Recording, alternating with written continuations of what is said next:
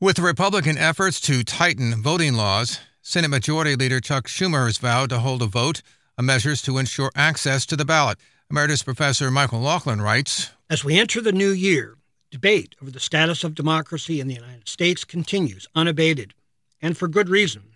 Polling data reveals troubling evidence of grave doubts about the integrity of our democracy. A recent poll indicated that only 54% of Americans are proud of the operations of our democracy.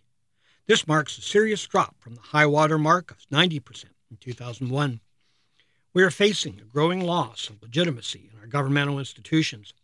At root, democracy is collective freedom and decision making, where we citizens exert influence over the fate of our collective lives, our community's future. In a representative democracy, this freedom takes the form of voting. It is a foundational act that should be exercised fully by the majority of the citizenry. Indeed, we should aspire to 100% voter turnout. The closer we get to 100%, the more legitimate the election itself, for we can demonstrate that the public will has been expressed in its choices of leadership. Leaders elected to office in low turnout elections have weak claim to public mandate to shape policy. In this respect, the 2020 election was one of the most legitimate Democratic elections in presidential history. Fully 67% of eligible citizens voted, five points higher than turnout in 2016 and higher than any election in the 21st century. Yet, in the light of the many Republican Party efforts to make voting more difficult in state and local law across the country, federal legislation again was necessary to guarantee equal and ready access to voting across the country and to strengthen and renew citizen confidence in electoral fairness. Federal law trumps state and local law. In the new year, Congress should pass into law both the For the People Act and the John Lewis Voting Rights Act. The Lewis Bill reinstates the muscle of the Voting Rights Act of 1965, which required preclearance of Southern state redistricting plans to exclude racial discrimination. The need is clear, given the gerrymandered plans and new voting restrictions already in evidence in many southern states. The For the People Act is more sweeping and promises to set in place mechanisms that would increase voter turnout in the future.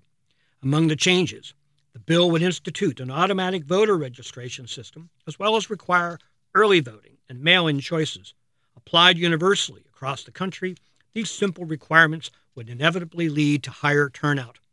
We have long known that varying registration rules have undermined voter turnout because one can't vote if one isn't registered.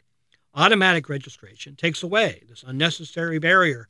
Similarly, early voting and mail in ballot options provide more opportunities to exercise one's right to vote, again, removing unnecessary barriers to voting without endangering the legitimacy of the vote. To make this happen, another democratizing change must occur. The Senate must reduce the power of the filibuster or eliminate it altogether. The filibuster, nowhere present in the Constitution, hobbles the expression of the collective will, the majority will, in the U.S. Senate. Presently, since Republicans refuse to support these bills and Democrats have only a 51 vote majority, filibustering Republicans can prevent democracy from operating. This change and the bill's future are in doubt, however, given Democratic Senator Joe Manchin's present state of mind. We can hope that the Democratic Senate leadership and public pressures within the Democratic Party can persuade the senator to at least put aside the filibuster for this critically needed democracy building legislation.